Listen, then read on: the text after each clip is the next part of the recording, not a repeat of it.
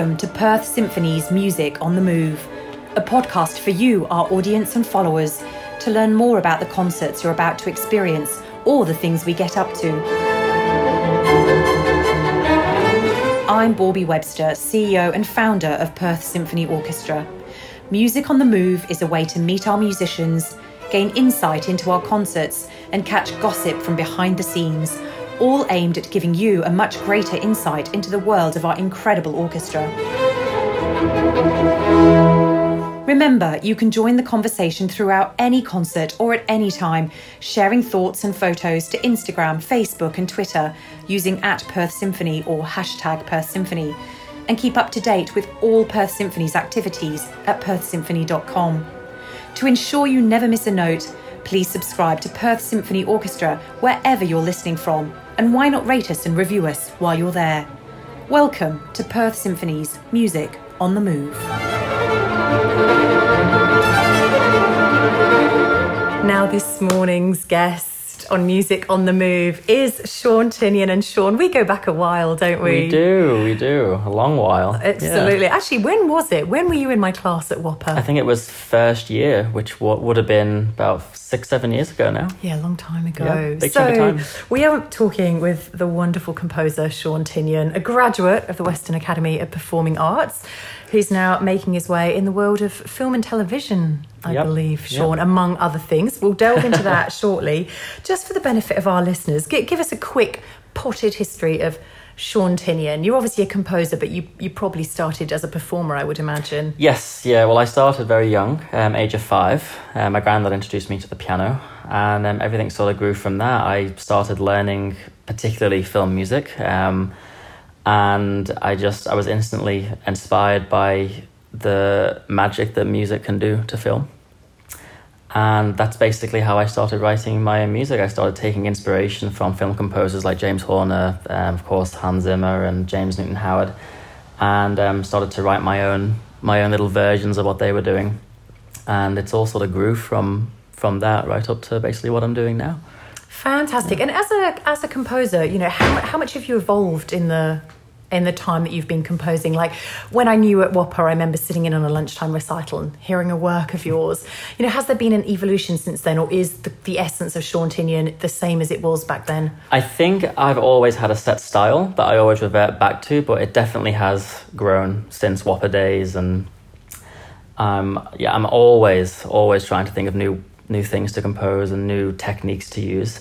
But I think when people hear my music, they probably will hear an underlining style of writing um, that, yeah, probably would give the Sean Tinnion sound. Fabulous. Um, I don't always hear it, but people tell me. So yeah, it's sort of something I'm a bit more conscious of now. So look, you've you named a few monster composers as your idols, just just because I look, I, I love film music. I love how it really hits you, mm. you know, it, it, it, between the ribs kind of thing. Um, have you got a favourite piece? Is there one piece that you come back to from from a movie? You probably remember this, but I think a question you asked in one of your classes was if there was any film to write music for, what would it be? And I said Braveheart um, by James Horner, and that entire soundtrack just it still moves me now. It's the one soundtrack that I first heard when I was probably nine, and that's what set everything in motion for me. I heard that soundtrack, watched the film, and um, that was it. I wanted to do film soundtracks, so Braveheart definitely holds a special place for me and still remains one of my number oh, one. Do you know, we'll have to listen to it together sometime. It's I, fantastic. I literally, there was a tough time I was going through before mm. I started the orchestra, and this soundtrack was part of what made me go, I just oh, really? need to get back into music. I played yeah. it in my corporate job mm. nearly every day, closed my office yeah. door because I had an office back then, listened to Braveheart and the sort of pagan drums and what is the pipes? It's not bagpipes, is it? That um, it's uh, God, I know that the Irish pipes, but they've yeah. got a particular name. El- but... Uilleann pipes. Uilleann yeah. Oh, sorry to the Irish people listening, but you know, go out and listen to the Braveheart soundtrack, and you'll understand why Sean and I are raving. It's terrible because I am part, well, half Irish, so you know, I probably should know know these things, but I think that's why I have a calling to Celtic type music, and there's a few Celtic pieces on you know this new album that I'm bringing out. So fabulous. Yeah. Well, I cannot wait to talk to you about this. but look, just tell us since WAAPA, where, where, where have you gone? What have you done with your composing? Oh well, I've um, I started in documentary. Actually, documentary was something I never really planned to get into. It sort of just happened, and um, it's really it's a different area of film completely. um, I'm still still doing film music, but um, documentaries like for SBS, ABC, and like telling life stories, and it's it's a very very different area of composing because you're dealing with real life people, and there's a whole different emotional story going on there. Um, so I've been working a lot in documentaries for the past few years. I'm always bringing out albums onto streaming stores, and um, might possibly be getting into the gaming world in the near How future. Exciting. So And you've done all this while being based in WA. yes. Do you think that's a disadvantage? Um, sometimes it. I mean, Perth. it- It's it can be quiet. It definitely has its its downtime. You know, you start to freak out when you know the work dries up, and you start to wonder. You know, should I stay here or should I go? And then something comes in, and you know, I end up staying here and working on it. Um, Perth is great. There's not a lot of composers in Perth doing. There's, there's a few people um, that I know of that are doing what I do, but it's um, there's not a big chunk of us. So that's an advantage in itself. But the work, there's, not as much of it than you know, let's say Eastern states or you know overseas. So yeah, there might be a move that might have to happen over to Melbourne Well, or we something in the goodness future. me, we are going to hang on to you, clutch onto your coattails with all our might, Sean, Yep. to have fantastic composers based here, and look, it is possible. You know, Ash Gibson, Greig, and Yep. just to, you know, I mean, there are some fabulous composers, but we've just got to make sure the volume of work happening, you know, retains you here, um, and gives you that so, Sean, the reason that we're having this conversation, other than the fact we love talking to West Aussie musicians on Music on the Move, is because we are going to do a world premiere of one of your pieces at our next concert at B Shed in Fremantle, Western Australia. It's on the 25th of March, and the concert's called Sound and Waves, and it's all about the ocean. Now, I called you, A, because we always try and have a West Australian composer have a work in our mm. chamber orchestra concerts. But the second reason I called you is because this concert's about the ocean, and I do know your style, and you do have a Sean Tinnion sound. and I knew that a lot of your music is incredibly emotional and evocative, and that you would have something that would sound like the waves. But as it happened, you know, serendipity intervened. Yep. Tell us about the piece that we're going to be doing and the album and Oh god, I I think I wrote this piece probably coming up for ten, maybe eleven months ago now, and I've always been inspired by the ocean, and I've you know I've always loved watching documentaries about sea life and all the marine life, and you know I was seeing all these videos on social media of how you know devastating the ocean is at the moment, you know due to humans and you know how we're killing off slowly all the life in there, and I just had this strong emotional reaction to it and thought I really want to write a piece that in you know is inspired by the ocean that um, shows soundscapes that have sort of come from that. And um, and anyway I wrote this piece and released it and it sort of inspired me to bring out an entire album. Um, not around um, ocean sounds but a more meditation easy listening type album and um, yeah I, I finished the album probably about three weeks ago Oh, good heavens. yeah, so when you called me about this um, concert, I thought, well, a good time to release the album would be on the night of the concert. So I then raced to get all the tracks finished and, yeah, actually sent them off um, for distribution about a week and a half ago now. So Um, mate, so Yeah. not only are we going to be premiering this stunning work inspired by your response to what's going on in the oceans, it's called Ocean Whispers, Yes. I believe. Yep. Yep. Um, and so not only will we give the world premiere at the concert, but you're going to be, let's use contemporary music jargon, dropping your album on the night Yeah. of the concert. Will, will there be copies for people to purchase? Um, I am definitely looking into that. It's quite, it's quite an expensive um, gig because people sadly aren't, you know, Purchases, Yeah, yeah. yeah, everything's very. But you can stream it, right? You so can, we can yes. announce Yeah. and tell everyone how to stream this album. Yep, it'll be available to purchase from iTunes if anyone doesn't have access to any of the streaming stores, but it'll be everywhere Spotify, Apple Music, Google Play. Well, then that's that's what we shall post on the night. Yes. But for those people listening who, for whatever reason, and goodness me, why would they not attend our concert to hear your amazing work and other other things? Um, you know that they, will be able to stream it as of that night. So, Yes. where just so our listeners know, where can they find you? Have you got a website? yes, yes, it's SeanTinnionmusic.com. And that's Sean S E A N. Yes. T I N N I O N. Yep. SeanTinnionmusic.com. So on the 25th of March, let's all jump online and Yeah. download your incredible album. Yeah, and anyone attending the concert, I have got flyers made up that has all the info on there of where to find the album and their website and all that. So So how? So hang on a minute. We we when I sort of approached you a few months ago, you said that you actually started, the, and you know, you literally said, I said, Sean, have you got something that would fit this program? You were like, I have a piece called Ocean Whispers.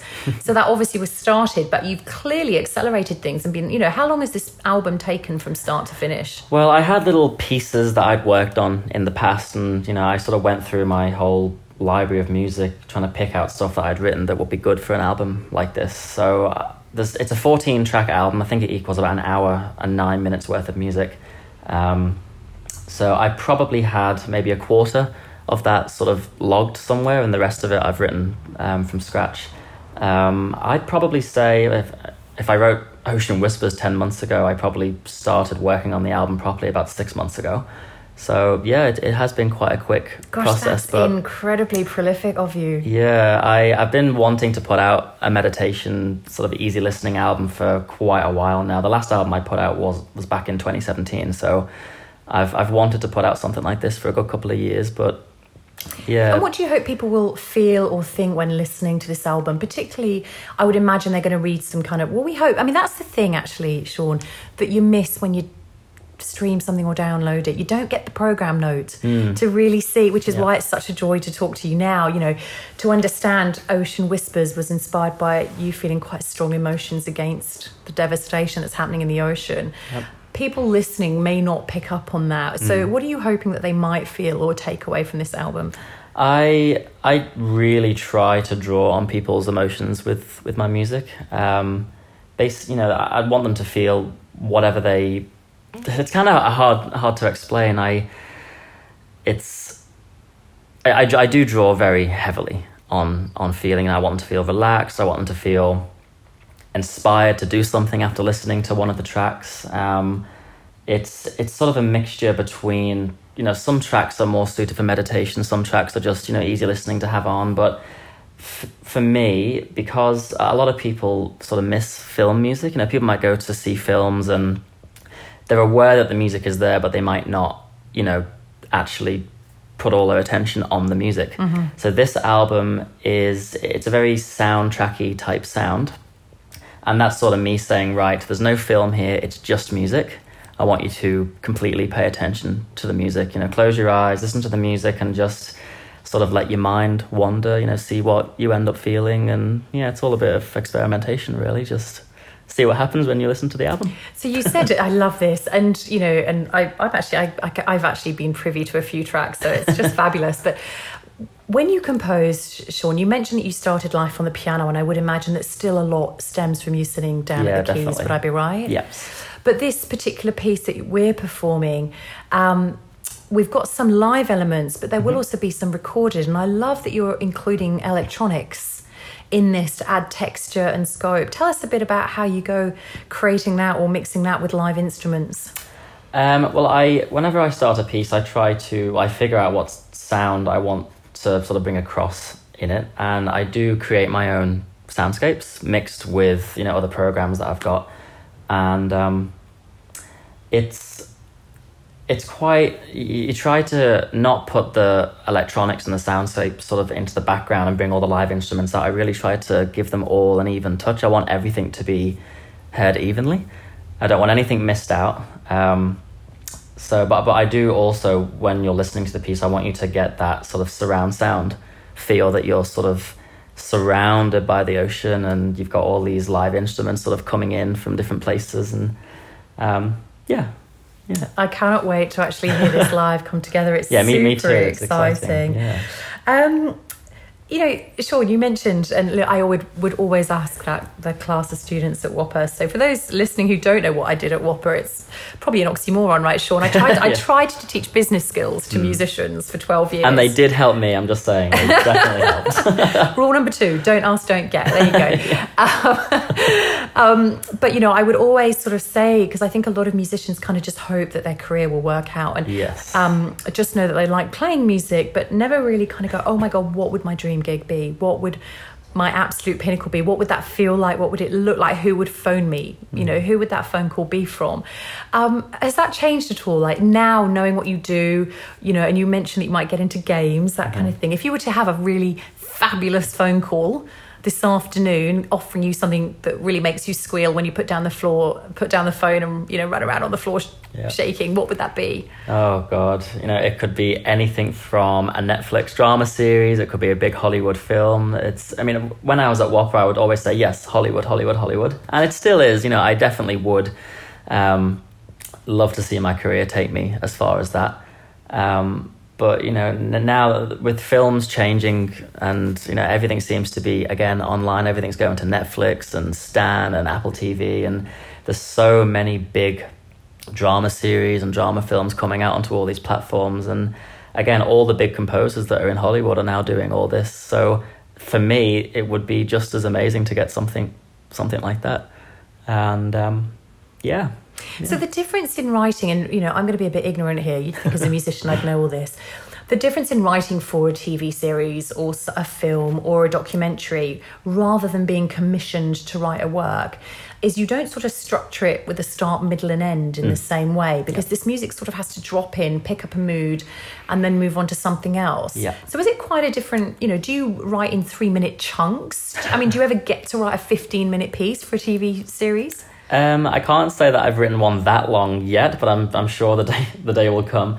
But um, no, I mean any scene can be different. You know, sometimes you can get a nine minute scene. Sometimes it can only be thirty seconds. You know, just a little little hint of music. But I always like to start with a theme, um, a main theme for the film, and then draw the entire soundtrack from that theme, doing variations of it and having it drop in in certain points for different characters. And it, it's very very different for to writing. You know, for a concert piece.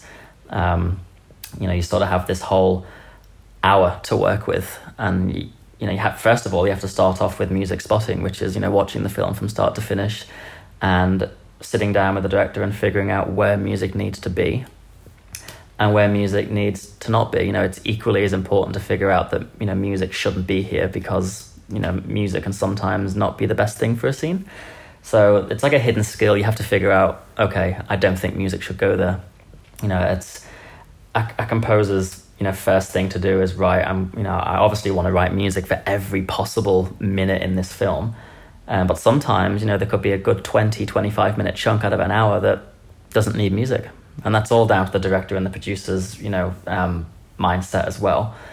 Um, but yeah, it is part of the of the job. To, Yeah, how interesting. So you, you get to see stuff well before the public. yeah, sometimes Does. about eight months before. It depends how long the production goes on. So for. is there something that you've worked on, I won't, I'm sure you can't give it away, that hasn't yet been seen by the public eye, but you think, yeah, that's really, really good. You know, not just the, the film and the music. The yeah, well, I finished a series called Secrets of Our Cities for SBS. I finished it in June last year, and the first episode was played last Sunday, so it's only just gone to broadcast. I'd actually almost forgotten about it. I thought, oh my god, I forgot I'd done that because you know, it was like nine months ago. And um, there is a couple of things coming up this year. One I can say it's called From Sky to Sea. It's a ninety-minute feature documentary produced by Sea Dog TV International, and it's about um, a guy called Jamin Hudson who um, is he's well known for all his drone images and um, it's always been his dream to dive with great white sharks and um, it's that's basically all I can say at the moment but it's it's a fantastic I think it's going to be a fantastic film and there is another one coming up that I can't say anything just yet I only had the meeting last week so yeah there's some exciting things Wow, that's so. I, I just love the thought that we can sit in, you know, in our lounge rooms and listen to you. Like this is just incredible, Sean. See, we're not we're not going to let you go. Anybody else who wants to come and help me handcuff Sean and no, the last thing we would want to do is curb your career. So you know, you must go, but you must come back. yes Um, so I- I'd just love to ask, you know, composing must be fairly intense, and I often think, unlike you know viola practice, which I still occasionally do, no, fairly regularly actually, um, but I have something in front of me all the time, so it's blatantly obvious what I have to do. I can just sit down and practice. There's the music, there's the pieces, that's the concert I've got coming up. For you, you are starting with a blank piece of paper. You've seen some vision. Or in the case of this album, not. I mean, yeah. you're putting out an sometimes I never get the vision for a little while so and you've just got to pluck stuff from thin air. I mean, do you literally just play a note on the piano and then play another note and see where it takes you, or That's yeah. Sometimes that's pretty much how it happens. It's a very very hard question to answer, and I struggle with it every time. It all depends on the film I'm doing or the documentary I'm doing, and I sometimes I can go you know a month or so without seeing any footage. I sort of just get the script. I get an idea for it, and that's it. You know, and I, like you said, I do have to pluck ideas out of thin air and hope that one of them lands with with all the important people, and um, then I sort of put that to the vision when I get it, and sort of start to mold the whole soundtrack. See, I so. think we should install a little cam in your studio. it's actually and, crossed my mind. You know, to- watch you receive some vision or some a brief or something for the first time, and watch you put those first notes down, and then fast forward to actually us sitting in our lounge room watching and just see how that whole process evolves. Because for me, it's just such a remarkable journey and watching you flesh out the music and Yep. then have to edit it. Have you ever had to chop a bit of music that you love because it just doesn't fit? Oh yeah, definitely I have done. Um, there was a, a series that I did called A Stargazer's Guide to the Cosmos back in 2018 for ABC, and the whole one-hour documentary was done. All the music was there, and I got a call on the Friday morning saying, "We're really, really sorry, but all the scenes are now moving. They've all been swapped around. Like the music's fine, but they now need to fit the new scenes." And one piece of music just wasn't fitting this new scene and it was such a shame. So i basically decided to write a variation of that piece that had to be taken out but it was now it was similar to what i had to take out but it now fit the new scene. So i sort of got to keep it. It was just a little bit different. And yeah i had till monday morning to to rework a whole one hour soundtrack so. Oh my gosh. i i don't know how i did it. I don't remember eating or sleeping much but um, yeah it paid off And you work from your a, a home studio, I would Yes. imagine. So you, you Yeah. have a room set up with lots of screens and a couple Yep. of keyboards, and off yeah you go. probably too many screens not good for my eyes but you know you need them And I mean, do you think? I mean, because obviously composing now, what a different way than you know Mozart with a quill and a piece of Oh, paper absolutely. at a desk. Like you have got technology. Mm. You know, you can bring orchestral sounds into your home, so that's obviously a huge advantage. Yeah, definitely, absolutely. Because a, a lot of budgets for TV and film, the, the budget just isn't there, unfortunately, to bring in an entire orchestra, which you know would be amazing, but you have to sort of go with more technology these days, and you know, mm. sort of bring in more solo artists to play over the top, which is something I like to do. I like to create a bed of music and then bring in some solo musicians and have them play over the top to give it that sense of realism. And it's amazing what that can do just having one or two real instruments on top of this world that you've created. And yeah can give a Oh, whole well, you'll meet a lot of Perth Symphony musicians at our next concert, Sean. So maybe, just maybe, you'll be well this to. upcoming film that i can't quite speak of yet it's um it's in my plans to draw on a lot of musicians so Fabulous. Well, I know that they'd absolutely value. And Sean, look, you know, it's it sounds like in a way so glamorous. You work on all these big films and documentaries and TVs, and you can see your work on the screen and all this kind of stuff. But you know, there must be some pretty tough times too. Oh, absolutely. Um, definitely. You know, like, like I said before, Perths can be quite slow, and you know, you sort of start to you- second guess yourself sometimes. Like, there's ne- never a doubt in my mind that I'm, you know, I'm definitely doing the right thing, and I'm definitely, you know, following my career, and there's nothing else I'm ever to do.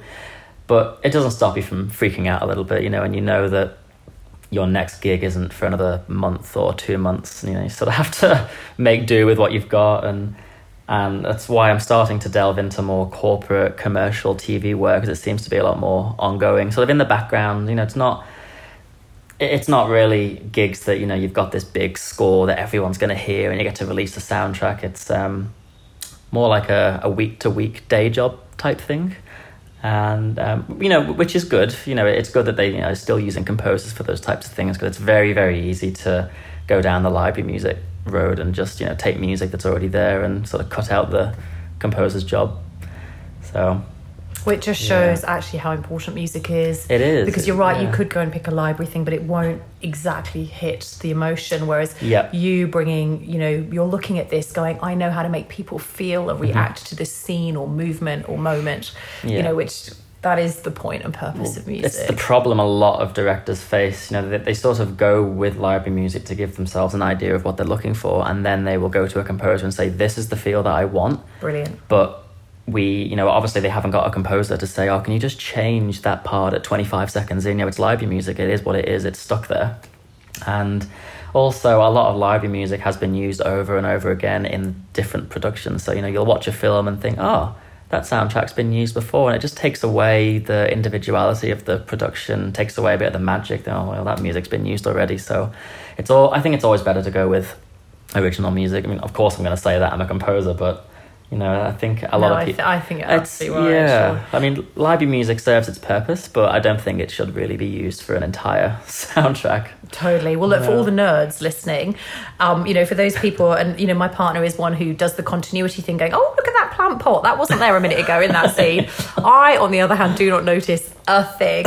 So I probably, will- you know, in, but oddly enough, I think musically I might notice more. As in, you know, my, I obviously I'm quite an active listener because I'm a musician, but Yeah. maybe the nerds out there, you know, can post on our Facebook page if they've heard something used in two different soundtracks. I'd be very interested to see if they have. Yeah, just so we can see what people's recognition is like. Yeah. And Sean, just before I let you go, um, and you know, as I say, we cannot wait to see you on Wednesday, the twenty fifth of March at B Shed in Fremantle, where we'll be giving the world premiere of Ocean Whispers, but launching this entire album. What's the name of the album, by the way? It's called an everlasting serenity. An everlasting serenity. You know, it sounds exactly what I need at the moment, Sean. I think a lot of people need it these days. Um, I absolutely. I think you're going to hit the nail on the head with this beautiful thing. But look, when you're not composing, where can we find you? Where will we bump into Sean Tinnion? Oh well, you might find me on the Maylands coffee strip having a coffee with my laptop. Um, you know, but I'm, I'm even when I'm not supposed to be writing music, I'm meant to be taking a break. I'm writing music. You know, it's something I can't really take a break from because I just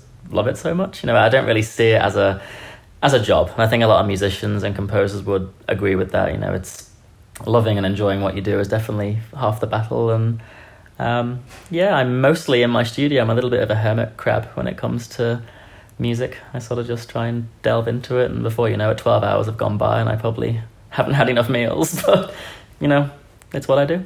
Oh, it's absolutely wonderful, Sean, and it's clear you love it. And when, when mm. anyone listens to your music, you can feel that care and just pure joy. So, for those who are coming to our fabulous concert in a couple of weeks' time, they will absolutely get to experience the, the birth of this amazing new work that you've written, Sean. Yeah, so I thank really hope you. people enjoy it. Yeah. Thank you for the honour and the prestige of letting Perth Symphony Orchestra play it. Sean Tinnion, thank you for joining me on Music Thank on you the for having me. Move. Yep. Sound and Waves takes place at B Shed in Fremantle on the 25th of March 2020. Special thanks to our concert partner UWA's Oceans Institute and event partners Fremantle Ports, Voyager Estate and Gage Roads for making this concert possible. We'd also like to thank the Wright Burt Foundation for their support of Perth Symphony's Heritage Series. A huge thanks to our foundation partner AHG, sustainability partners Minderoo Foundation and Tim Roberts Giving, and Platinum Partner Programmed. The support of these amazing organisations helps the orchestra do what we do best, every day. Thank you for listening to Perth Symphony Orchestra's Music on the Move.